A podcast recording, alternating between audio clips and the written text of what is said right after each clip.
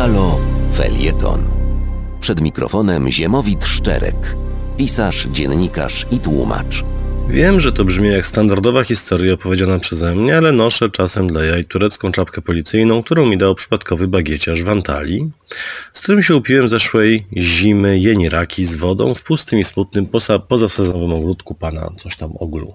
No i już w Polsce wchodzę ci ja w tej czapce do bramy, bo na kogoś czekam, stoję jak zawsze myślę o Polsce, a tam stoi już w głębi pod kratą dwóch pałkarzy i spisuje sobie z notesika do notesika coś, co oni tam zawsze spisują, chyba spisanych.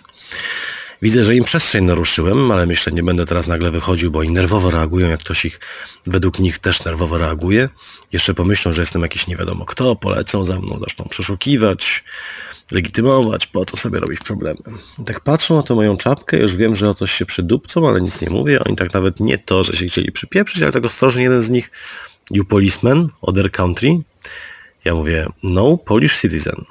A ta czapka to skąd? Z Turcji mówię. Ale kupił pan? Dostałem, mówię. Od policjanta? Od policjanta. A, to nie powinien dawać tak munduru elementów. Zaczynają wujować. No, mówię, ale ja noszę, a nie rozdaję. To nie mój problem. Na to się rozgadali. A, no to panie, to ja nie wiem, czy tak można nosić czapki policyjne z innych krajów, mówi jeden. A dlaczego nie można? Drugi też tak na tego pierwszego patrzy jakoś z ukosa, że niby faktycznie czemu nie można, przecież jakoś tam rekonstruktorzy noszą i tak dalej, karnawał zresztą wtedy był, no ale lojalność zawodowa to się wtrąca, bo można ulec pomyleniu, może dojść do pomyłki. A ten pierwszy od razu było widać, że alfa tak, już nawet nie, że pomyłka, ale sam pan mówi, że to turecka czapka. To jest sprawa konfliktu wartości. Tak? Pytam, pod, przygotowując się już do porównań, jak to systemowo reżim Erdogana przypomina rządy PiS w Polsce, a ten alfa. Ja panu powiem tylko jedno słowo. Al-Kaida.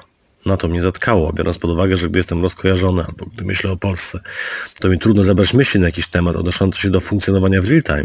Z wielu możliwych odpowiedzi na ten z dupy jednak tekst, w tym orających z lewej do prawej i na skos wybrałem ten. Al-Kaida to dwa słowa. Agniasz triumfalnie. I tu się pan myli. Al to taki przyimek, a ten drugi zaimek. Do wysłuchania kolejnego felietonu Ziemowita Szczerka zapraszamy w następny czwartek o godzinie 16.50.